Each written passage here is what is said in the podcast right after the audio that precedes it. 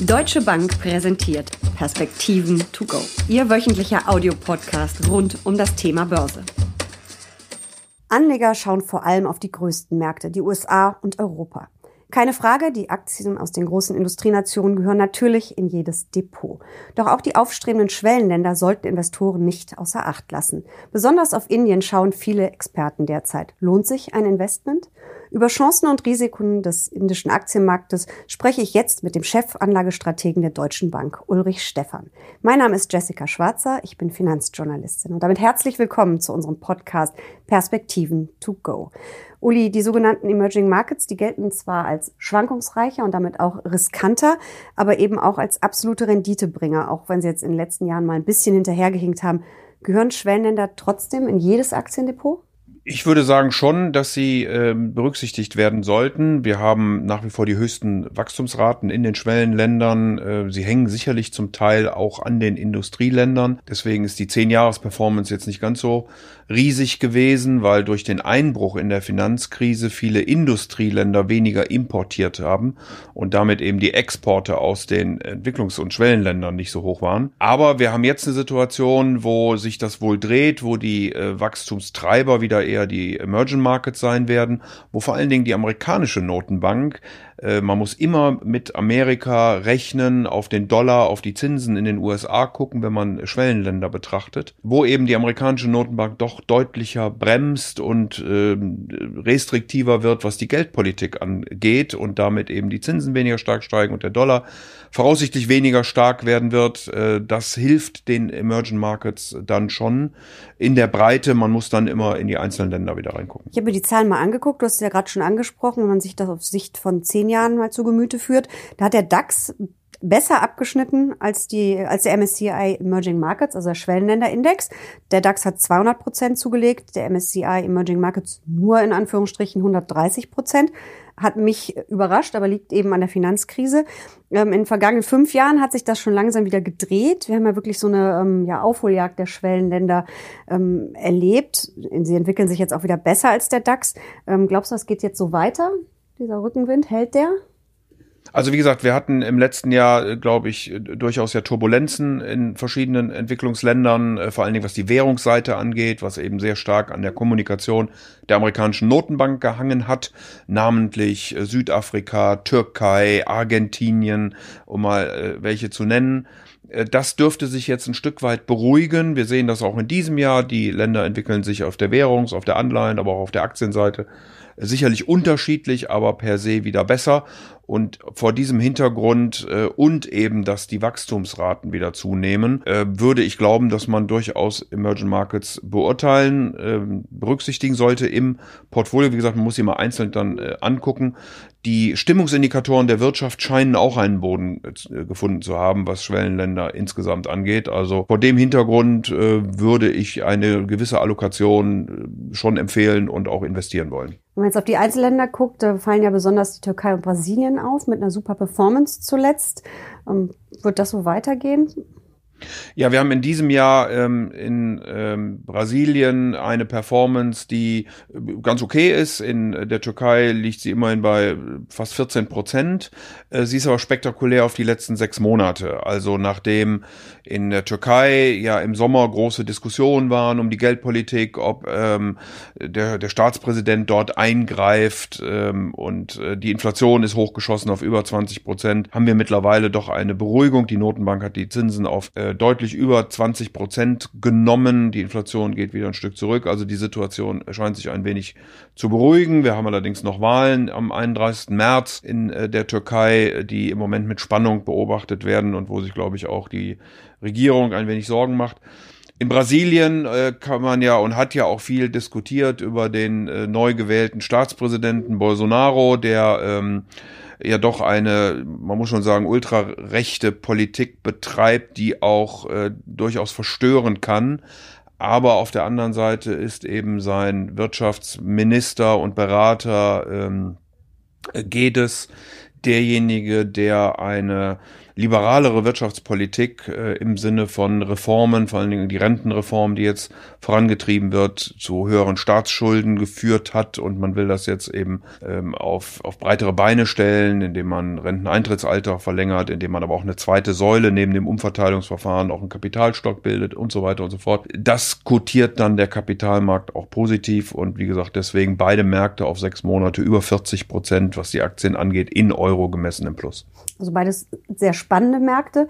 Ein Markt, an dem man nie vorbeikommt, weil es eben eine riesige Volkswirtschaft ist, ist ja auch China. Ähm, natürlich auch ein Emerging Market immer noch.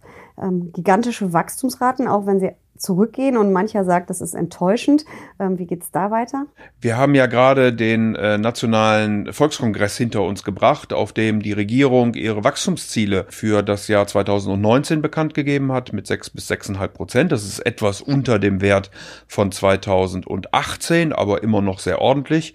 Ich persönlich wundere mich dann manchmal, dass in der Presse dann von Wachstumseinbruch gesprochen wird. Ich glaube, dass das immer noch ein sehr, sehr ordentliches Wachstum ist. Wir hatten das zuletzt zu Zeiten des Wirtschaftswunders unter äh, ne? Ludwig Erhard. Ja, und äh, ich war, das hat auch was mit, äh, mit, mit, mit äh, dem Zauber der großen Zahlen zu tun. Man kann eben nicht ähm, exponentiell wachsen auf Dauer und von daher ist es völlig normal, dass China da ein Stück zurückkommt. Aber ich will jetzt auch nochmal weg von der reinen Zahl, sondern will sagen, auch hier gibt's ja Stimmungsindikatoren, die runtergelaufen sind. Äh, wir waren auch in den Investitionen, im äh, privaten Konsum und so weiter und so fort nicht ganz so positiv die letzten Monate. China versucht da jetzt gegenzuhalten und das ist, glaube ich, das Entscheidende. Man will die Steuern senken, man geht über Geldpolitik, man will Infrastruktur Infrastrukturinvestitionen, die will man auch diesmal zielgerichteter machen, nicht irgendwo irgendwelche Brücken und Straßen oder ganze Städte hinbauen, sondern eben vor allen Dingen in äh, erneuerbare Energien investieren. Man will die Infrastruktur der Städte ausbauen. Das halte ich für durchaus vernünftig und ähm, ich glaube auch, dass äh, das natürlich eine gewisse Zeit braucht, bis es wirklich wirkt, aber dass China vor dem Hintergrund auch diese Wachstumszahlen von 6 plus in 2019 wird erreichen können. Und noch stärkeres Wachstum Wachstum äh, hat ja wahrscheinlich sogar Indien oder hat es im Moment und ist auch prognostiziert über sieben Prozent. Ist damit äh, eins der Länder, die am stärksten ähm, überhaupt auf der ganzen Welt wachsen. Es gibt ähm, eine Prognose der Beratungsgesellschaft PwC, dass Indien sogar ähm, eine größere Volkswirtschaft sein wird, zeitnah als Großbritannien, und zwar nämlich die fünftgrößte. Damit gehört wahrscheinlich Indien auch in jedes global aufgestellte Depot. Ja, Indien ist äh, ein total spannendes Land. Ich äh, habe das selbst öfter bereist und kann eigentlich nur jedem empfehlen, dort mal hinzufahren. Es ist komplett anders. Die, äh, die, die Unterschiede sind, sind gewaltig in der Bevölkerung, im Land, in der Stadt und so weiter und so fort. Also ein, ein extrem spannendes Land. Äh, wir gehen auf Wahlen zu in Indien. Äh, Im April, Mai werden die stattfinden. Narendra Modi stellt sich zur Wiederwahl, hat auch einige Wahlgeschenke jetzt jetzt äh, verteilt an die Landbevölkerung, nachdem ja die Geldreform äh, vor zwei Jahren nicht so wirklich äh, gut gelaufen ist. Ähm, hat man jetzt hier nochmal unterstützt, um gewählt zu werden. Es sind rund 800 Millionen Wahlberechtigte, die dort äh, sieben Parteien äh, auf nationaler Ebene, 24 auf regionaler Ebene. Also wird wahrscheinlich ein sehr bunt gemischtes Parlament sein. Druck kommt von der Kongresspartei, von den Gandhis. Äh, da ist zum einen Rahul Gandhi, auf der anderen Seite seine Schwester äh, Priyanka, die ähm, sehr beliebt ist in der Bevölkerung. Also von daher ist das noch nicht gegessen. Modi muss tatsächlich kämpfen. Ähm, Indien hilft neben äh, der äh, Diskussion, die wir vorhin schon hatten, um die amerikanische Notenbank auch ähm, der gefallene Ölpreis im letzten Jahr. Jetzt ist der Ölpreis in diesem Jahr wieder gestiegen. Das merkt man dann auch ein Stück weit am Aktienmarkt, der year to date bei um die Null herum liegt. Also ganz knapp im Plus. Äh, die Rupie ist äh, auch unbewegt. Äh, es gibt dann immer wieder Diskussionen um den Notenbankgouverneur, den Modi ausgetauscht hat. Der hat auch dann direkt, das war sicherlich in Modis Sinne, die Leitzinsen gesenkt. Das war ja auch eine Überraschung. Ne? Es ging von 6,5 auf 6,25. Damit ist ja eigentlich nicht ähm, gerechnet worden.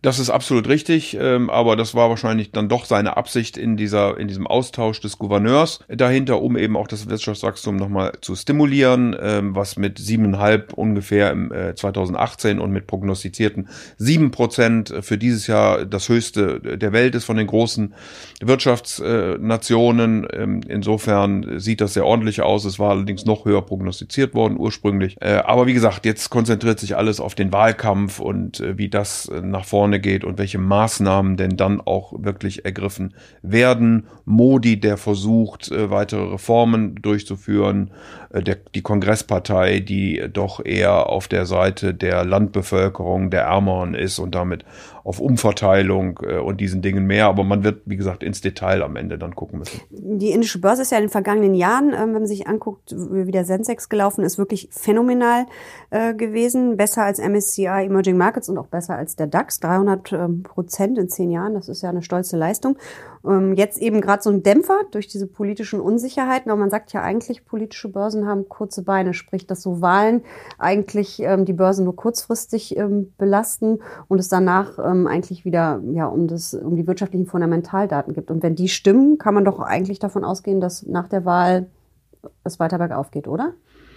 Das ist absolut richtig, wobei in Indien natürlich wirklich große strukturelle Themen anstehen, also beispielsweise die Mehrwertsteuerreform, die man vor, ein, vor, einigen, vor einigen Monaten gemacht hat. Ähm, dort ist dort ist eine einheitliche Mehrwertsteuer überhaupt mal entstanden. Ansonsten mussten immer oder in der Vergangenheit mussten immer Waren, die von einem indischen Bundesland zum anderen transportiert werden, dann wieder versteuert werden. Das hat Transportkosten, das hat Logistikkosten, das hat administrative Kosten verursacht. Das hat man vereinheitlicht, will das noch weiter abbauen. Da wird im Moment aufgrund von Wahlkampf ähm, nicht so richtig dran gearbeitet. Aber das sind natürlich ganz große Themen, die dann auch strukturell ein Land nach vorne bringen können. Und insofern ist, glaube ich, für Indien eine solche Wahl schon nicht ganz unentscheidend.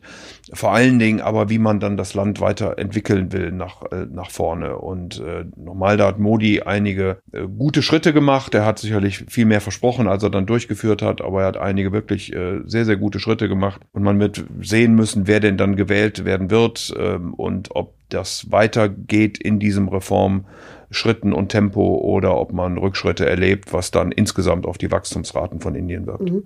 Wenn ich mich jetzt als Investor äh, für Indien, indische Aktien interessiere, ähm, mir fallen da nicht sehr viele Einzelunternehmen ein, klar, Tata, aber das war es dann auch fast schon. Ähm, auf welche Unternehmen setze ich da, welche Branchen oder sollte ich es besser über einen Fonds machen, sollte ich es über einen ähm, ETF machen? Ja, also ich würde solche Länder immer breit diversifiziert äh, investieren. Also Risikostreuung über viele, viele Einzeltitel. Genau, wir reden natürlich sehr gerne über die IT-Branche Indiens, die ist nur wenig größer als Microsoft, um es äh, mal so etwas salopp zu sagen. Also äh, es gibt aber auch äh, Autoproduzenten, es gibt ähm, Energie, äh, Raffinerien, äh, Reliance als, als Beispiel und es ist keine Empfehlung, es ist nur ein Beispiel äh, mal genannt, die auch stark in Telekommunikation ähm, engagiert sind. Also insofern gibt es schon ein, ein breiteres Spektrum als das, was man so typischerweise wahrnimmt in Indien. Und man sollte eben gerade in diesen Ländern aus den genannten, auch politischen Gründen eben seine Investments äh, streuen. Ganz billig ist aber jetzt der indische ähm, Aktienmarkt auch nicht mehr. KGV liegt im Schnitt bei 17. Das ist ähm, im Vergleich zu anderen Schwellenländern relativ teuer, aber es ist trotzdem einen Blick wert als Investor? Das ist die Hoffnung auf die Wachstumsraten, die denn äh, damit verbunden sind. Und ähm, da muss man eben, wie gesagt, sehr genau schauen, was macht die Politik und wie können die Unternehmen darauf reagieren und können sie diese Wachstumsraten denn dann auch, äh, auch durchhalten. Ähm, ich bin da ganz optimistisch, dass das gelingen wird. Ähm, allerdings würde ich die Wahlen im Moment mal abwarten und würde, wenn man zumindest etwas sicherheitsorientiert ist und würde mal gucken, was denn dann dabei rauskommt und wie es nach vorne weitergeht, bevor ich jetzt heute mein ganzes Geld in Indien investieren würde. Und das Ganze wollen wir ja wirklich nicht in einen Markt stecken, aber es ist immerhin ja die, demnächst wahrscheinlich die fünftgrößte Volkswirtschaft. Wie groß ist denn dann, sollte denn dann so ein Anteil sein? Oh, das hängt immer von den Risikopräferenzen natürlich des äh, Anlegers ab. Ähm, welches Risiko hat er oder ist er bereit einzugehen? Welchen Anlagehorizont? Was soll mit dem Geld mal geschehen? Wie ist man sonst investiert? Ähm, aber wenn man sich so ein Gesamtportfolio anguckt, dann machen meistens Anteile unter fünf Prozent äh, nicht so richtig viel aus. Wenn man also an Indien glaubt, wenn man an die politische Entwicklung, überhaupt an die Entwicklung des Landes glaubt, ich glaube, Indien hat immenses Potenzial und Chancen. Man muss es dann eben auch heben. Äh, dann sollte der Anteil schon über fünf Prozent aus meiner Sicht sein. Und man sollte auf jeden Fall langfristig denken. Man muss in jedem Falle mit äh, wirklich großen Volatilitäten rechnen, äh, die immer in diesen Schwellenländern auftreten können. Ähm, und insofern, ja, ist es, der Hinweis ist völlig korrekt. Man muss schon langfristiger damit umgehen, ja. Vielen Dank für diese Perspektiven to go. Sehr gerne.